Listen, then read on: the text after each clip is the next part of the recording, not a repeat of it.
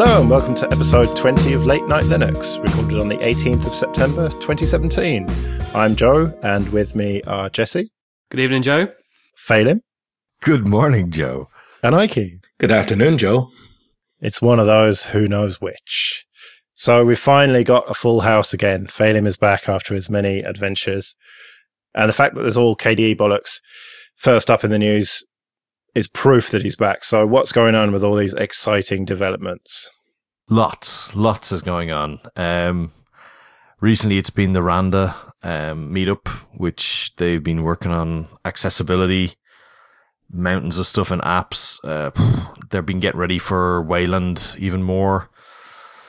Just getting everybody together, meet up in the mountains in Switzerland, and I imagine eat lots of cheese and code. It just sounds like a delight stuck in a cabin in the mountains like that. But yes, on they go. So this solely for uh, KDE Plasma on the desktop, or KDE Plasma on the on the mobile as well, or just anything with the KDE in the brand. It's been a mix. Um, they've been working a lot on uh, Kirigami as well, which is a framework to help get stuff onto the phones and stuff. So there's been things like Marble. They've been working hard on that to improve that. That for the the uninitiated who isn't using their KDE phone at this very moment is the uh, the the mapping application. Oh, the bitterness. yes, I too am not using my KDE phone, and I'm not even using it on my Android phone. In fact, one complaint of this is the fact that they've got things like KStars and Marble into um, what's the Google one called, where they have apps. Play Store. Yes. So they've got them in there, but uh, you can't get them on F-Droid, which is really bizarre, as I would have thought that wouldn't have been a big issue. But I imagine they're probably using some sort of Google service for some of the data sharing or something. Uh, at least I know in KStars that was one of the reasons.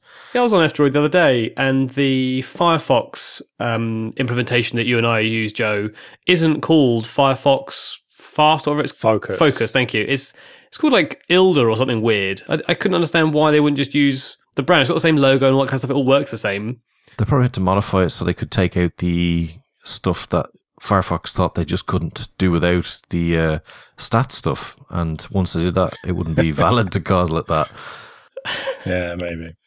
All right. So speaking of KDE, last time we spoke about the new Purism phone that is no doubt getting you excited, Phelim. The Not excited enough to spend all that money on potential vaporware, but yeah. so this is the Librem five, um, and it was supposed to be shipping with GNOME, and now it looks like it's going to ship with Plasma Mobile. Yeah, because they've clearly seen the light. All of those phones that they've tried to build that are based on GTK that have never worked. Spot the common thread. To be fair, it's not really GTK because Gnome Shell doesn't use GTK at all. So no. Meh. But yeah, no, you shouldn't use it on a phone. Involving GTK, then fine. But you, you shouldn't use it on a phone. Yeah, they're quite right. yeah, no, this is interesting. This is really good. Like, I'm, I'd be well keen on this. I, if I literally hadn't just got a new phone last year, and I am not the type of person who will buy a phone just for the sake of getting the latest shiny. If I hadn't been or in the market for one, then I would, I would have potentially pitched into it. I don't know. It is a big risk though, and they have delivered the last one, so yeah, I don't know. But yeah, I would love if this works. Be fantastic. But on the crowdfunding page, did did uh, Purism actually note the distribution or the operating system they're going to use on their phone? Because it seems like a an odd thing to come out quite late in the day and say we're talking to KDE, or is KDE going to be an alternative? It looks like GNOME is going to be the alternative because you've got KDE by the looks of things, Plasma Mobile as the default, I think. But that's the whole problem I have with this is that it's just too up in the air. There's no specs for the phone, and they just seem to be chopping and changing, and just don't seem to have their shit together. That'll be grand. Just give them the money. I want you to invest in it. But when you say there's no specs for the phone, but in the the announcement that came out, it sort of said that the KDE team now had specific hardware to target, which which implies that you know the guys at Librem must have some idea or have a, a good idea as to what they're putting in it. And if if the phone isn't quite finalized and the KDE software isn't quite finalized, it seems like the right time for them to come together and say, okay, let's really focus this in one place. Let's really focus the phone hardware and the software to get to this one place together. And I don't know if you have uh, like certain friends who are always chasing the cool thing and they never quite get to the cool thing because they're always one step behind. And there's another friend who just does what they like. And eventually it just turns out that by pure fluke, the world turns around and the thing they're doing is what is in the right place at the right time. And it feels like that's kind of where KDE is. They were making this phone operating system without any real specific target. You know, they were doing it because it was a good idea. They wanted to make a free and open source phone alternative, and they they had no real end goal as far as I could see, apart from to make a Phonos. And now this phone's come along, and it's, so they sort of married up together.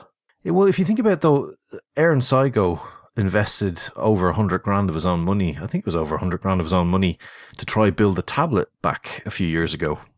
I remember the one. Yep. Go down in flames. He obviously tried uh, quite hard to get that going, and they they did work on this stuff kind of in that aim. The fact that they realized, well, look, it's going to go mobile by the looks of it, so you know, better to have everything set up and ready to go beforehand. Even if you're not using it, at least you can switch it on fairly quickly if you do. Well, I do want it to happen, but I'm not going to back it. Yeah. So that's I think that's a lot of people. We just need to get some other suckers that'll do it for us. yeah, pretty much. And hopefully it won't be one of these crowdfunders where it's a certain amount if you back it in the crowdfunder and then twice that if you buy it from Amazon after it's funded. Yeah. I mean, we haven't asked the most important question here, I think. I mean, yeah, we, we've dealt with the issue of specs and, you know, what software is going to be on it. Will it have a torchlight app? It'll have a clock. Yeah, that's not going to penetrate the market. How about a torch-like clock? No, no, shine no. the numbers on the screen or the wall. How about instead of any buttons, you just look at it and it scans your face and then unlocks? Is that out of fear or because it needs to? like imagine if you had like no bezels as well on it. That'd be the best phone ever. You could charge like a thousand pounds for it. Well, let's let's use a reliable currency first. Um, well, thousand Sorry. pounds, thousand dollars. Well, anyway, enough of that nonsense. Let's talk more about phones, though, and talk about Replicant. Now, Replicant is something that you have tried out in the past, Phelim. It is a totally free and open source, no, sorry, totally free version of Android, or it certainly aims to be that with no blobs and no proprietary bullshit in it. And as a result of that, it only supports or only supported a few phones and is based on quite an old release of Android but now they've expanded the number of phones that they are targeting up to 12 ooh well 12 devices anyway uh, which is sort of double the number of before. And one of them is interesting to me in that it is the galaxy s3 which is a phone that you have jesse. So i don't know if it supported it before but now i'm telling you about it. Your homework is to go away and flash it and come back and tell us how you got on Okie dokie. I, I can do that. Yeah, the S3 is uh, in my. Have you done it yet? No, not yet.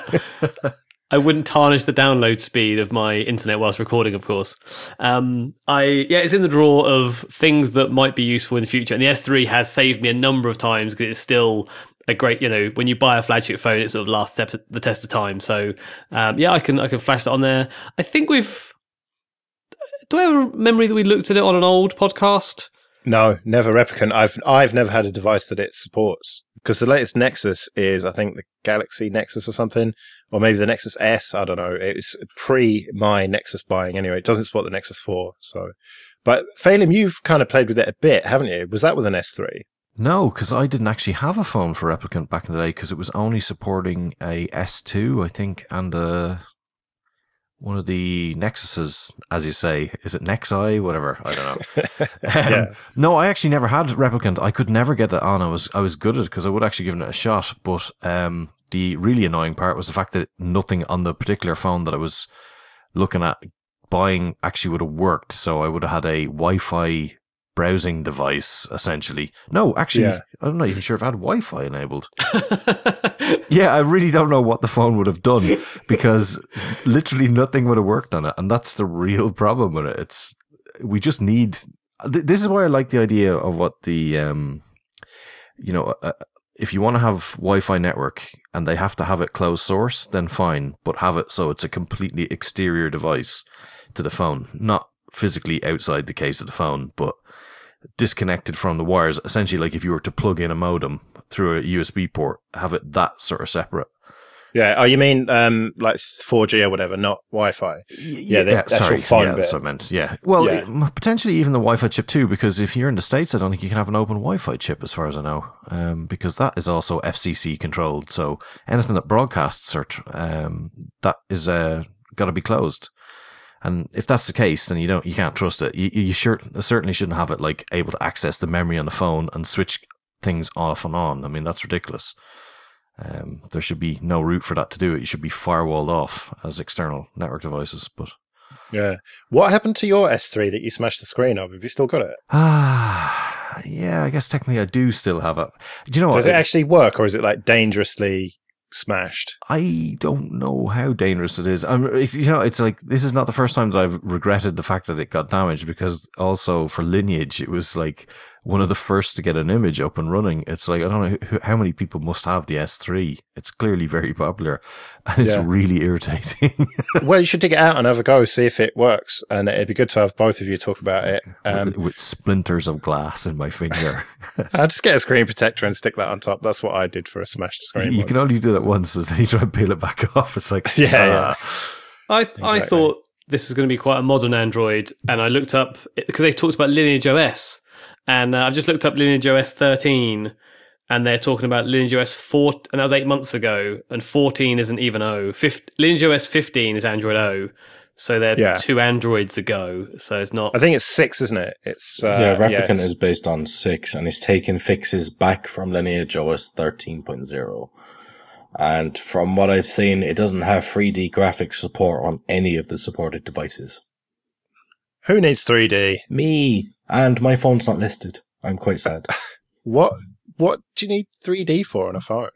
Just because. He puts it in his Google Cardboard and pretends he's controlling his giant soulless computer back at home, like from Yeah, it, hackers. it shows for pretty much all devices. I don't see a single fully supported device there. Is that why you patched the password prompt in Solus to only be three characters long?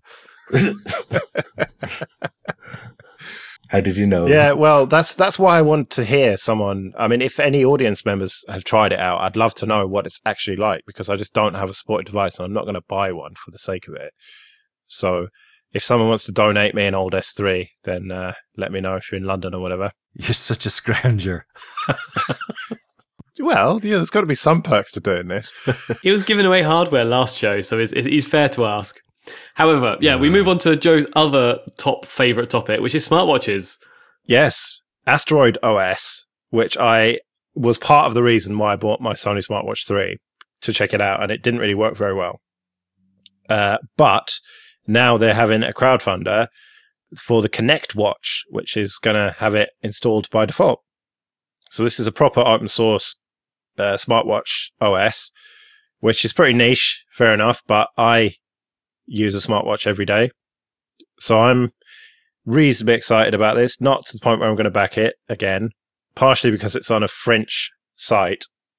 I managed to take the FR out of the URL, but uh, yeah, it's a French site and it's not doing massively well. It's got 18 days left and it's almost a quarter funded. They're only looking for 26,000 quid, nearly 27. That must be what, 30,000 euros or something, 25,000? I don't know. Not good at maths. But it looks good. We need to have an open, a proper open source uh, competitor in this area. I think. Well, not need, but it would be good. So I wish it all the best. I take it none of you lot are particularly interested in this. Well, actually, yeah, I'd love one. Um, I'm jealous. My wife's got a Fitbit, and all the stuff it can do, it's actually kind of cool. Um, because my other thing that I love is graphs, and it's kind of cool to be able to look at stuff where you go, "Oh, I am really, really, really lazy." Um, Yeah. it, it might spur me to not be quite as lazy. I don't know, but I I like the idea that you get notifications on your wrist because I just can't get a phone that I can he- feel. Uh, Either the nerves in my leg are dead or irradiated beyond all compare. I don't know, but I I just don't feel my watch or my phone moving. Um, so it'd be great to have another way of getting a notification. You know, Have you tried like leaving the speaker on? don't be ridiculous. I know because actually the first time I turned it on the other week, I didn't know it was my phone that was ringing. I was like, "Oh wow, that's a really cool ringtone. Who's got that?" oh right, it's me. So wait, you don't know your ringtone and you don't hear it vibrate. Yeah, Okay, right, fine, yeah. We'll, we'll, it's pure chance. It's only the fact I look at the damn thing all the Pure time that I actually notice stuff on it. I think you actually need a town crier to follow you around. Yeah, But it's interesting you mentioned the Fitbit angle because wearables, apart from Fitbit type devices, aren't doing well at all. It's fair to say. Even the Apple Watches are doing not as well as they'd hoped. that's because they look terrible. Well, I, I, who knows? But I think that if this Connect Watch has got good health tracking stuff, it well, it's going to need that to be a success beyond this crowdfunder, basically, because i- it's all well and good. I'm not interested in the health stuff. Uh, I'm interested in notifications on my wrist, but most people want the health stuff as well. So that is crucially important to it. So we'll see if it gets made, how it develops, and maybe it will fund development for other existing devices, sort of, you know, lineage style. And then I can actually get something up to date and working that doesn't have BlueBorne on my wrist. And uh, also uh, make sure that you can actually store the health information yourself, because opposed to your um, insurance provider demanding your d- data to see how fit you were and how much you lied on your house insurance application. Insurance, we don't have any of that nonsense here. We have the good old NHS Hmm. for now. Ah, no, but life insurance, those crafty bookers are always trying to get out of paying anybody anything when they fall over. So, yeah. Yeah, that's true. Yeah. Uh, well, here's hoping and good luck to them, but I think they probably shouldn't have done it on a wacky French site. They should have done it on uh, Indiegogo or Kickstarter, but what do I know? Um, all right, well, let's uh, finish up the news with public money, public code. I thought that there were no arguments against this until I spoke to Chris about it uh, yesterday on Linux Action News. So it's the FSFE, the Free Software Foundation Europe, their campaign to bring in EU legislation that means that any public money that's spent on software, that code is open sourced. It seems like a no brainer to me, but then national security basically is the only argument against it. yeah, but how much software is written that controls nuclear warheads or opens bunker doors and crap versus the ones that are the database for not the database of the information in it, but like just the background database for holding all your information on the NHS or, you know, however they have the system for logging your driving record or whatever. You know, it'd be useful if these things were available so that you could, you know, maybe a, a driving school could then use it for their own bit of work, what have you. It, it I agree there's always going to be a security side, but that's only a small part of what the public, our public money goes to. It would also make things like uh, the NSA hacking code quite hard to do if they had to keep open sourcing it on their GitHub all the time. Ah, Uh, but they wouldn't be allowed to put it on GitHub, would they? That's proprietary. that's true. Monsters. They could always use Launchpad. Lol. or try to restore it from backup from uh, what was the other Git guys? Git GitLab. Yeah. But it's it's we need to get behind this, quite frankly. It's fucking outrageous that they spend my tax money on proprietary software that doesn't need to be proprietary. And uh, if we were going to be staying in the EU, maybe I'd care a bit more. But as it is, it's definitely not going to happen in the UK, is it? Yeah, But yeah, I was going to EU say this is a .eu site. Frankly, we don't like your type round here. exactly. We don't like you either. So As long as it comes you. in, no, as long as it comes in with the next, what have we got? A year until Brexit. Yeah, and then it'll be in the, the Henry VIII bill, won't it? Yeah, all their laws will come into our, our laws. Yeah. We're in danger of turning into Linux voice here with all this politics bollocks. You're kind of assuming, though, that you own the money after it goes to the government and councils. That's not how tax works. Sorry, but it's not. While it would be nice, you know, to say, oh, yeah, we own this, so it should be open. You actually don't because you're giving your money to them for a deferred purpose. You don't own anything that the government or council do with it. They have to be liable to an extent, but they are there to serve the public interest. People assuming that they own what the governments do. If that was the case, we wouldn't be even arguing about whether the code should be open to be open in the first place. And we would have ownership of our own data and our own lives, but we don't. This is just really sorry, but this is just people, you know, assuming they own things. You, they don't. We should. Right, but then everything else has to change to support this because when your stuff goes to the councils, goes to the government, they have ownership over it. To them, you're just another number, aren't you? Like not going down that path because that's a conversation I don't want to have. But you relinquish, you know, you relinquish a lot of rights and your rights over property when you're dealing with governments because they're to deal with the stuff that we don't want to deal with. That's why they exist. So I, I think this is just a, more a case of self entitlement, to be quite honest.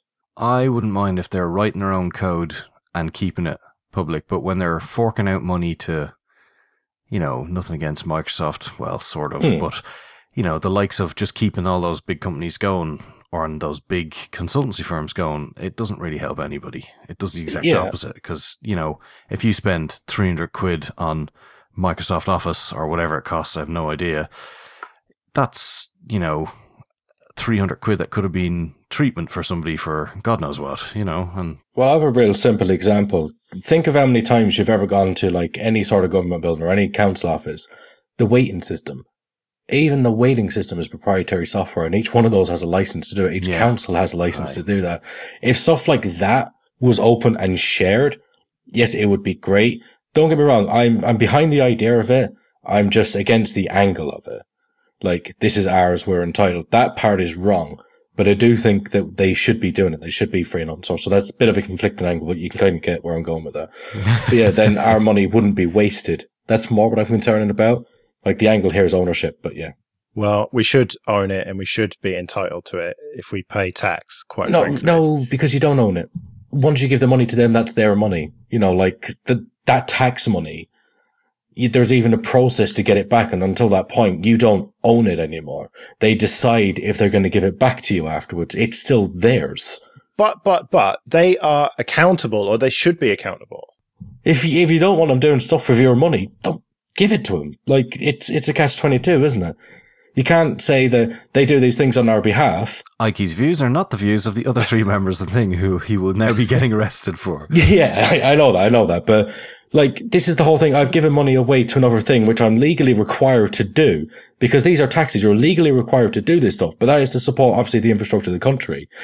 Nothing then says that you own that. You don't own a road. You don't own somebody else because that's the whole thing about, um, like binmen, people feeling entitled about how they talk to binmen. No, that's another employee who also has to pay tax and is funded by your tax money. Doesn't mean you fucking own them.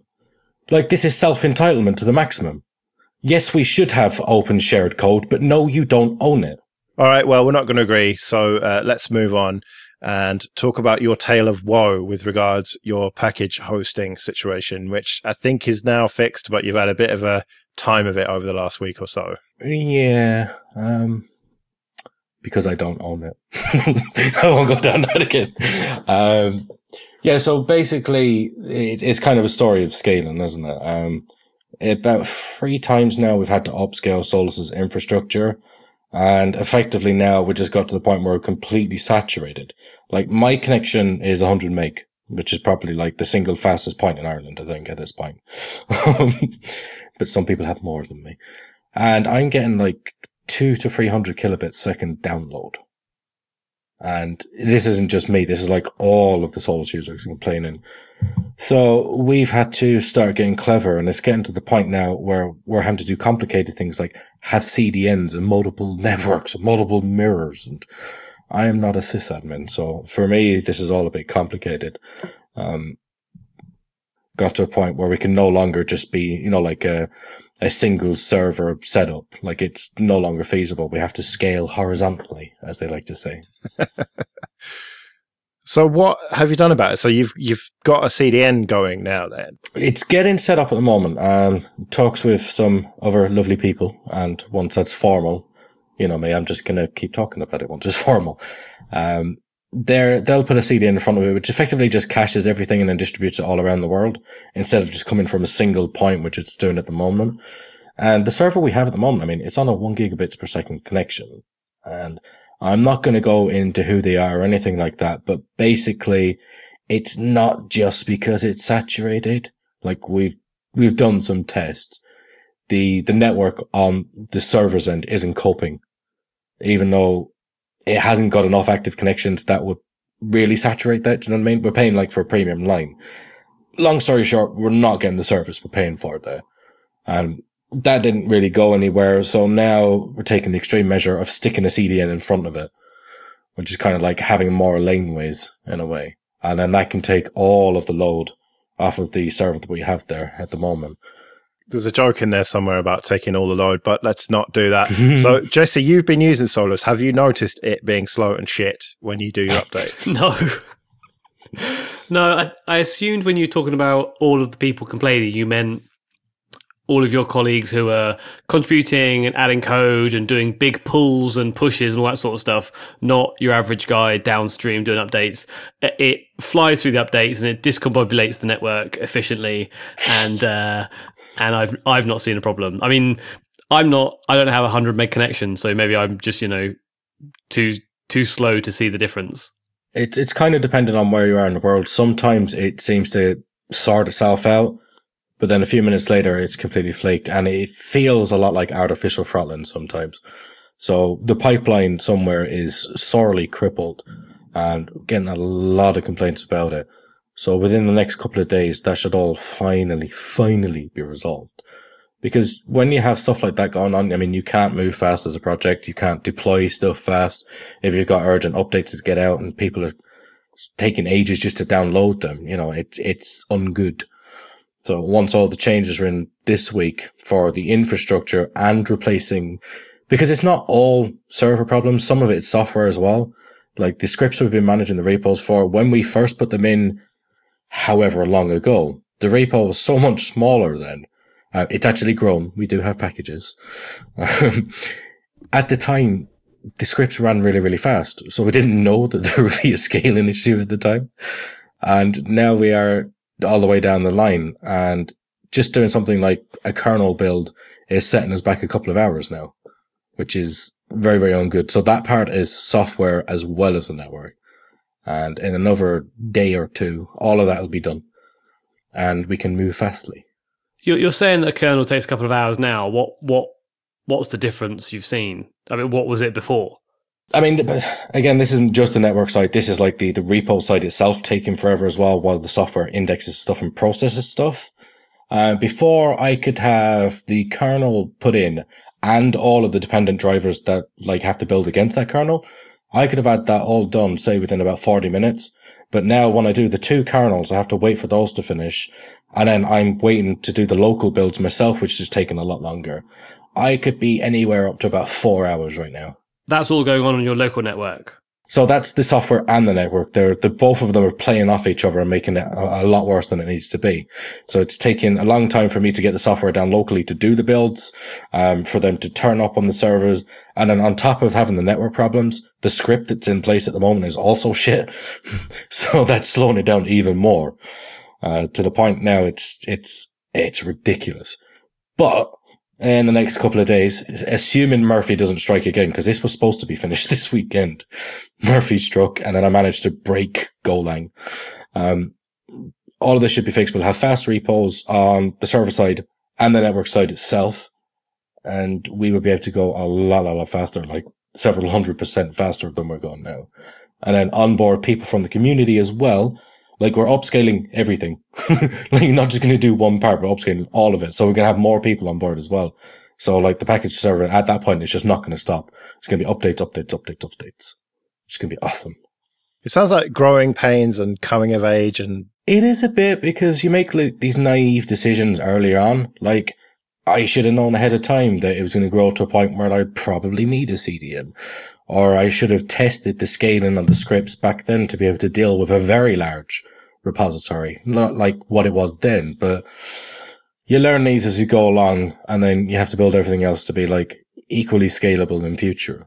So I'm hoping this is the last big upscale we've got to do for a while. And I want it done in a way where we can just like plug more mirrors into the network and then get people to switch those mirrors in the software center. But we put out uh, an update so that they can just switch use like GeoIP to find the local one and that sort of stuff. And so, are you looking for donations of mirrors from universities and stuff? Then I will not say no. Actually, um, the the strange thing is we, we was going for a lot more bandwidth than we actually thought. Like right now, we're going through over 20 terabytes a month on the package server, which when you think about the smaller repo size, the fact that we're using Delta packages and everything is compressed with XZ level 6, you know, I mean, the whole repo itself, including the unstable and stable side of it, including hard linking, a lot of deduplication, is 107 gigabytes. Right? That's the entire repo size. And we're going for over 20 terabytes a month. Are you sure it is?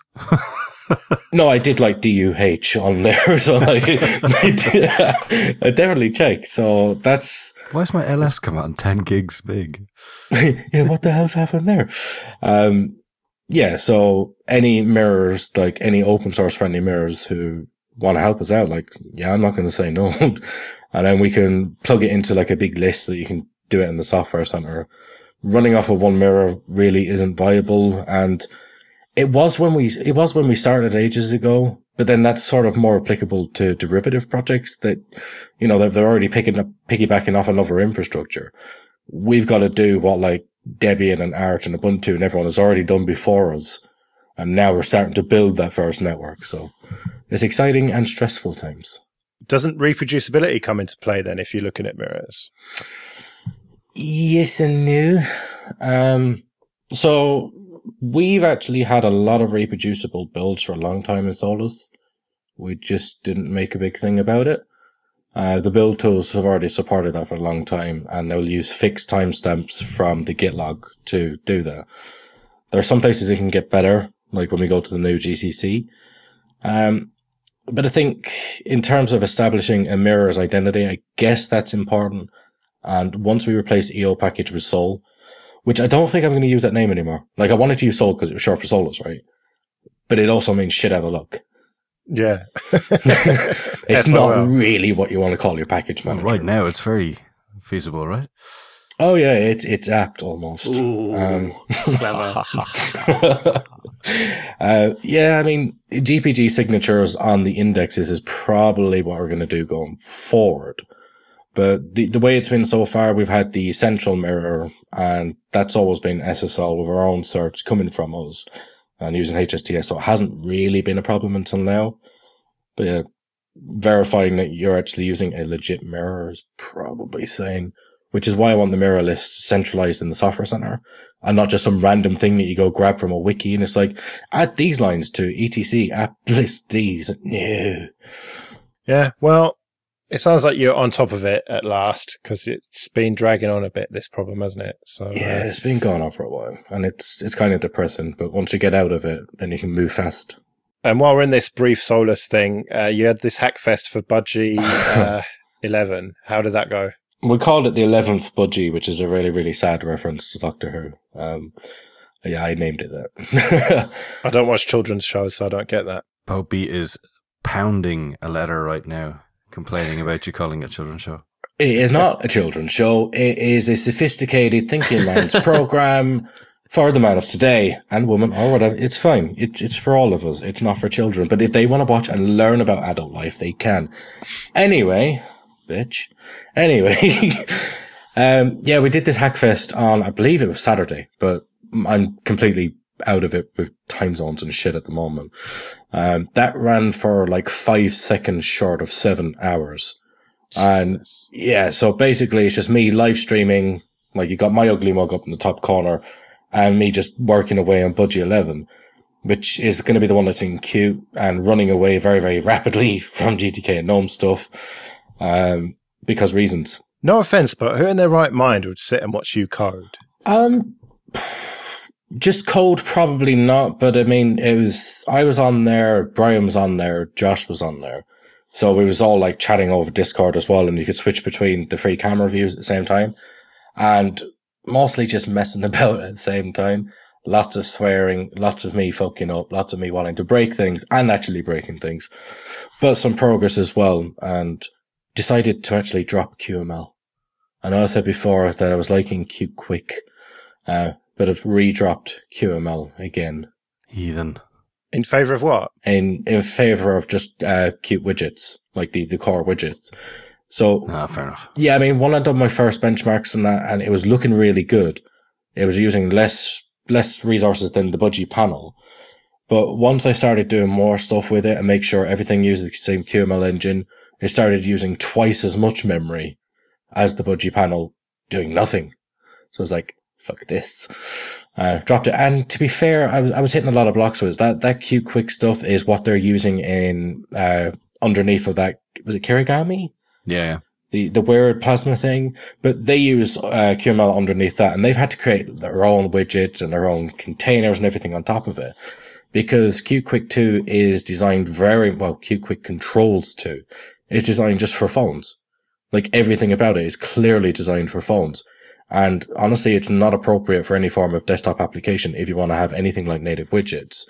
And obviously, I'm not building a desktop application, but there are going to be certain desktopy type things I'm trying to do. And it was too much of a pain in the arse. And then there was weight on top of it. And the fact that it's JavaScript inside. And I just got stressed out with it on the live stream. So we just kicked it out and started doing things normal Qt widgets and actually made a lot of progress at that point to the point we've actually now got a, we got the very beginnings of an applet API already in place, which is kind of cool. Look, when you want to get from one version of Budgie to the next, you do indeed need a montage. Mm.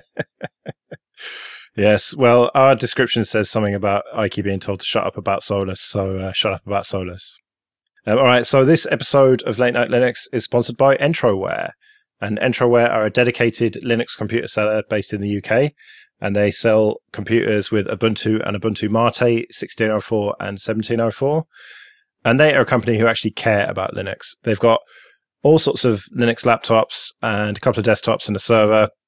And their laptops range from fairly low spec, affordable ones, right the way up to really beefy ones with uh, dedicated graphics. And so they're basically suitable for anyone who wants to run Linux, whether it's just a bit of email and web browsing, all the way through to 3D art and video editing and machine learning and graphic design, that kind of thing. And they ship to the United Kingdom, Republic of Ireland, France, Germany, Italy, and Spain.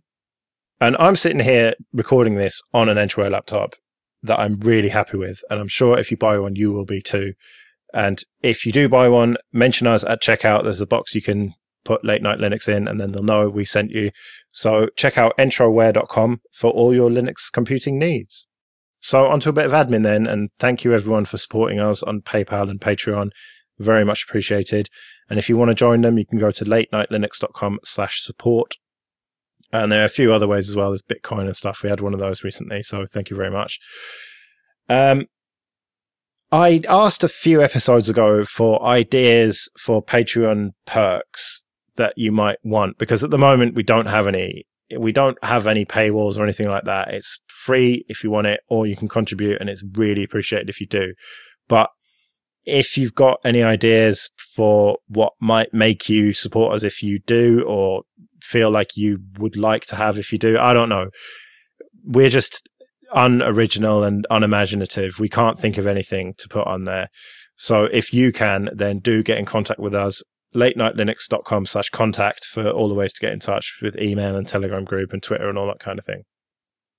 So all software has bugs, but I ask the question, should it? I don't accept this. I am not a coder. You know, I, I'm not a programmer. I don't know how to write software. Right? I know how to do a few things, and when I do it, I don't fuck it up. Generally speaking, occasionally I fuck it up. Okay, but I don't accept that I'm going to fuck it up as a matter of course. Whereas it seems that software, it's just accepted. There is an accepted axiom that it's going to be shit. It's going to need patching because of mistakes that people have made. Now, I put it to you that that's bullshit. We should not have that situation. People should spend a bit more time testing their code and getting better at writing it in the first place. And we shouldn't have bugs, or certainly nowhere near as many bugs as we have. And I get the feeling you're now about to argue against that. Just a tad. right, me first, and then you can come in to finish them. Go on. Do you use anything outside of what you intended to do for? Like, do you open a cupboard with your TV remote control by throwing it at it? No. Do you do anything outside the normal? Because every piece of software isn't used the way it was generally designed to be used. I am pretty sure somebody does something with it, puts it on something it wasn't designed to be run on. The myriad of bloody machines there are, conditions, other conflicting software. It's just impossible to write that perfectly. You just can't. Wait on a minute, right? So this the the Bluetooth bug that Joe mentioned earlier in the in the show that's affecting Android devices at the moment.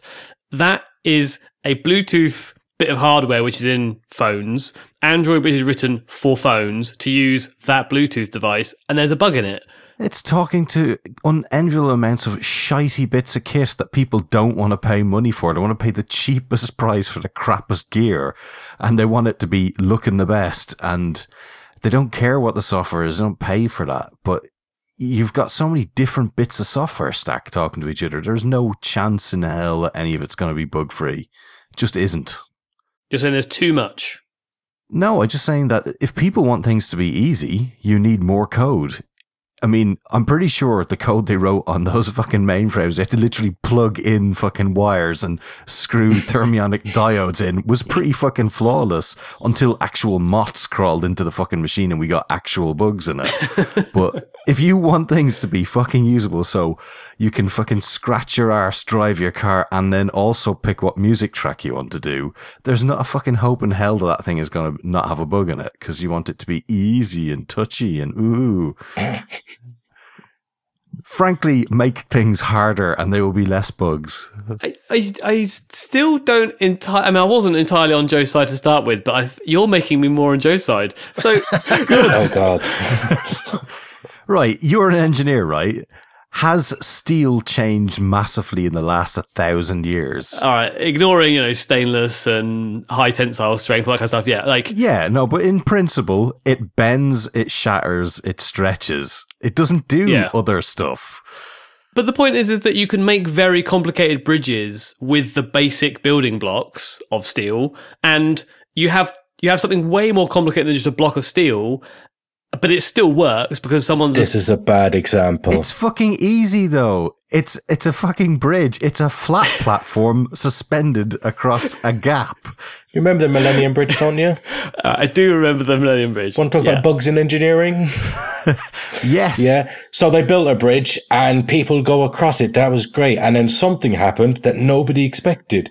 People naturally get into a lockstep as they're going across and it started to stress the bridge too much because it wasn't designed with that use case in mind.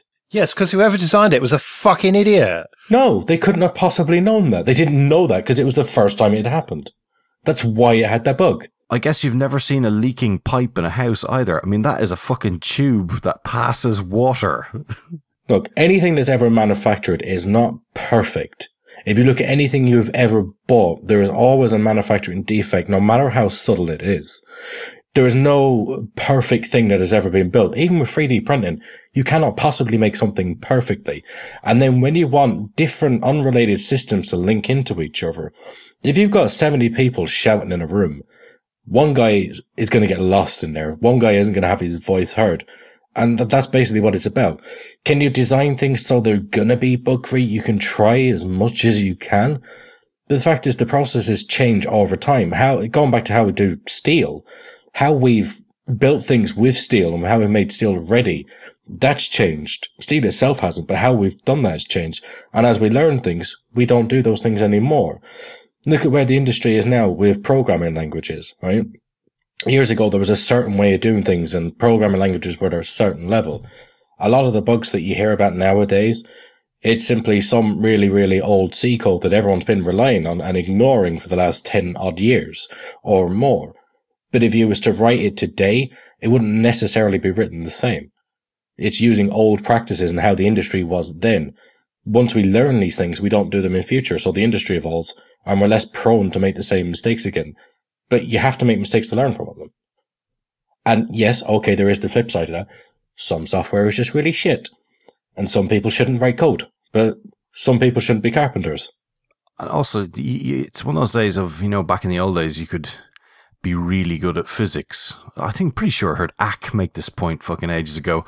You could be really good at physics by doing a bit of study for a couple of weeks and ta-da, you're up to scratch. Whereas now, you know, you can do an entire PhD spent on progressing it forward by, you know, tiny, tiny amounts Well, coding, if you step in and you're going to just, oh, yeah, oh, I'm going to wade in to do a bit of kernel code here. What experience do I have? None. Let's get going. You know, it's like you can do it. You probably shouldn't. But if you do get good, it's only by like decades probably of learning that you're going to be anyway decent. And you do start to specialize in certain areas because there was a time when computers were a lot simpler. And I think that's why people enjoy writing things like emulators because to them it's more of a perfect system, at least how I interpret it. It's more of a perfect system. There's, there are less moving parts and you have to do more to get exactly what you want out of it. I mean, look, look at the, the pioneering processes they had in place for Mario and Sonic, the sort of things they had to push these systems to do. But now they're so, so complicated, unbelievably complicated where any random set of circumstances can lead to something happening in your program. There's too many moving parts. I don't think you can account for all of them. And then if you take all of that aside, it's how do people use your software? So to give an example, say like uh, with Budgie, some of the bug reports I get, which people genuinely believe are bugs, they'll report to me that I can't use this key combination to change my input language, and then I will tell them, no, it's super in space. Yeah, but on Windows I use control and blah blah blah. Some arcane situations like, okay, but that's not the same software. We're not going to do that. Your stuff is shit. This is a bug. Uh, yeah, well, obviously that that's bollocks, but well, no, but that's what a lot of bug reports are like. People misunderstanding that something out of the scope or something that isn't intended as a feature or a use case that isn't supported, they believe it's a bug because it's not there. Not that it's not wanting to be supported or that's not what it's designed for. I think for a lot of people, they do misunderstand what really constitutes a bug. A bug is literally doing something wrong with the, or, you know, you've got an expected outcome and it doesn't do that. That's what really a bug is. And those do exist by their droves. Don't get me wrong. But it's just this attitude. It's this attitude that I think comes about because of software churn, right? Because developers going to develop. So instead of, for example, GNOME 2, right? I hate to use that example. No, I love to use that example, right? GNOME 2 was basically finished, right? As Mate. And still shit. But anyway. Uh, well, whatever KDE lover. But GNOME 2 was in pretty good shape, right? And disagree. And okay, the Mate team have taken that code and progressed it, but th- why do we need to constantly have innovation? Is my question. Because of users. Because nobody wants to have the same thing. Your project would be dead and nobody on it. I mean, if you want to go for, you know, say the Leaning Tower of Pisa is a prime architectural example of how things are never finished until that thing sinks pretty much all the way down into the ground. They're going to still keep adding weight alternately in different sides to balance the damn thing out. I mean, it's a fucking tower. Just build it or knock it down and rebuild it. I, I had a good response to you for a second there when you said like people want change and all the rest of it. And I'm like, no, I, I want XFCE that just never changes and does exactly what I want. Only you and five other people who write XFCE want no change in software. All right, ignoring ignoring Joe's very unique point, uh, which I think is the right point because look at Windows. When Windows moved over to Windows 8 and did something new and shiny, everyone threw their laptops down the drain and just walked away and they had to go back to doing the standard thing. So you can't tell me that the thousands and thousands of people that use Microsoft Windows don't want something to be standard and the way it was. No, they do. They want it to change, but they want it to be nice when it's changed. Metro was terrible. I mean, Windows 10 is different than Windows 7 it's different than XP, it's different than 2000, and it's most definitely different than Windows 3.1 for workgroups. Or 3.11 before anybody fucking types in, Jesus. Um, so, you know, people do want change. They don't want to sit there looking because they'll see someone else who has something different. Unless you ban all companies from changing their code, people are going to look at something else and go, "Oh, I want that." So, is this still about bugs, or hiding our heads in the sand from change. If, if we're back to the bugs thing, I, I think that you made the point, Ike, there that you know you had the old C code that was maybe been used for ages, and I, I would argue that that C code was either written to do one thing specifically, and if a bug was found years later, then Joe's point still exists. It should have been written better in the first place, and and the too the too many moving parts, the the changes, the new so, the new coding um, parameters that come out. It does sound like it's very much standing on the shoulders. And you know, if you use a very low level language compared to languages which are um, further and further away, you end up just assuming that things further down the stack are working nicely without really knowing quite how it's going. Which which was your point, Ike, about the about the um, emulators and things. You know, it's very pure bit of coding. Uh, So I wonder whether it is there's there's this standing on the shoulders of giants and just assuming that these are the shortcuts that are are available to me by using that code. I don't think you can ever possibly know all of the libraries that are out there and read them all. I mean, you've got to at some point expect someone else knows what they're doing, or if they're not, they're going to look after it. Like I wouldn't touch anything to do with secure uh, connections and stuff like that because that's fairly decent levels of maths. You know, I mean, it's not rocket science, but geez, it's something I'm never going to touch. Yeah, never roll your own crypto is the rule, isn't Exactly. Yeah, so I mean, I'm not going to touch it. I'm going to have to leave that to someone else to do. But, you know, that's also assuming that those people are infallible and nobody is infallible, so they're not going to be able to write perfect code. Or they wrote the perfect code and then a new compiler comes along because it's on a new processor and it's going to have a bug in the hardware, you know? which has been known to happen. Well, okay, can I put another controversial point forward? Not everyone who writes code should write code, as far as I'm concerned. I think that's fair to a point, yeah. Okay, they can write code, but perhaps not deploy it and sell it as a viable project with its own GitHub page and logo and branding. We all know what I mean. It's it just seems to me that uh, maybe it's easier with FOSS. I don't know, but the barrier to entry is pretty low, especially with Python and stuff. And people Stop who ragging on bloody Python, for God's sake. no, no, all I'm just saying is Python is quite easy to to get started with, and then people get carried away, and without the proper experience, um, think that they are a coder now. I'm a programmer, when in reality they're someone who is dabbling with it. You, he no no wait. Joe goes around smashing up copies of Cubase in the shop just so people don't think they're musicians. I say as well. Yeah, not everyone who plays music should fucking play music. Don't get me started. ah, on but that. now you're taking away their freedom to play music if they wish to. Right. They can play it in their flat like I do, but you know, it, playing it publicly. Uh, well, anyway, that You don't that's have to art, listen. That's different. yeah, and you don't have to use their software, of course. But it just it seems to me that because anyone is free to do it, it sort of lowers the standards and it sort of br- brings in this expectation that there's going to be bugs. Whereas if the people writing code were all experienced and knew what they were doing, then we would have far fewer bugs and there would be less of an expectation that you're going to have bugs in everything and just everything's going to need to be patched down the line at some point. But, but, right, let me ask you the question. If you have to be experienced to write code, how do you get experience? well, that's the catch 22 of life, IK. Eh, no, that's the catch 22 of 60s life in the world where you weren't allowed to progress. That, it just doesn't apply anymore. But nowadays we're a lot luckier because we have all the mistakes of humanity behind us already and a few more to make. Don't get me wrong. That we have stuff now that you didn't used to have 10, 20 years ago. We have tools for static analysis. We have tools that looks at software and says, you're a dickhead, fix it, right? Which people should use.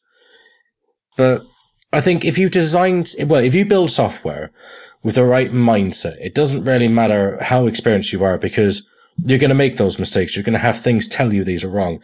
You shouldn't take the easy path. You should be doing things like having test suites if you can, if it's possible, and using all the tooling to your advantage because this is tooling that's compounded on the mistakes of everyone else.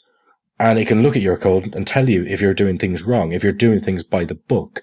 Python makes it very easy to do that. Um, so use your Python as an example, right? Yes, anyone can get into it.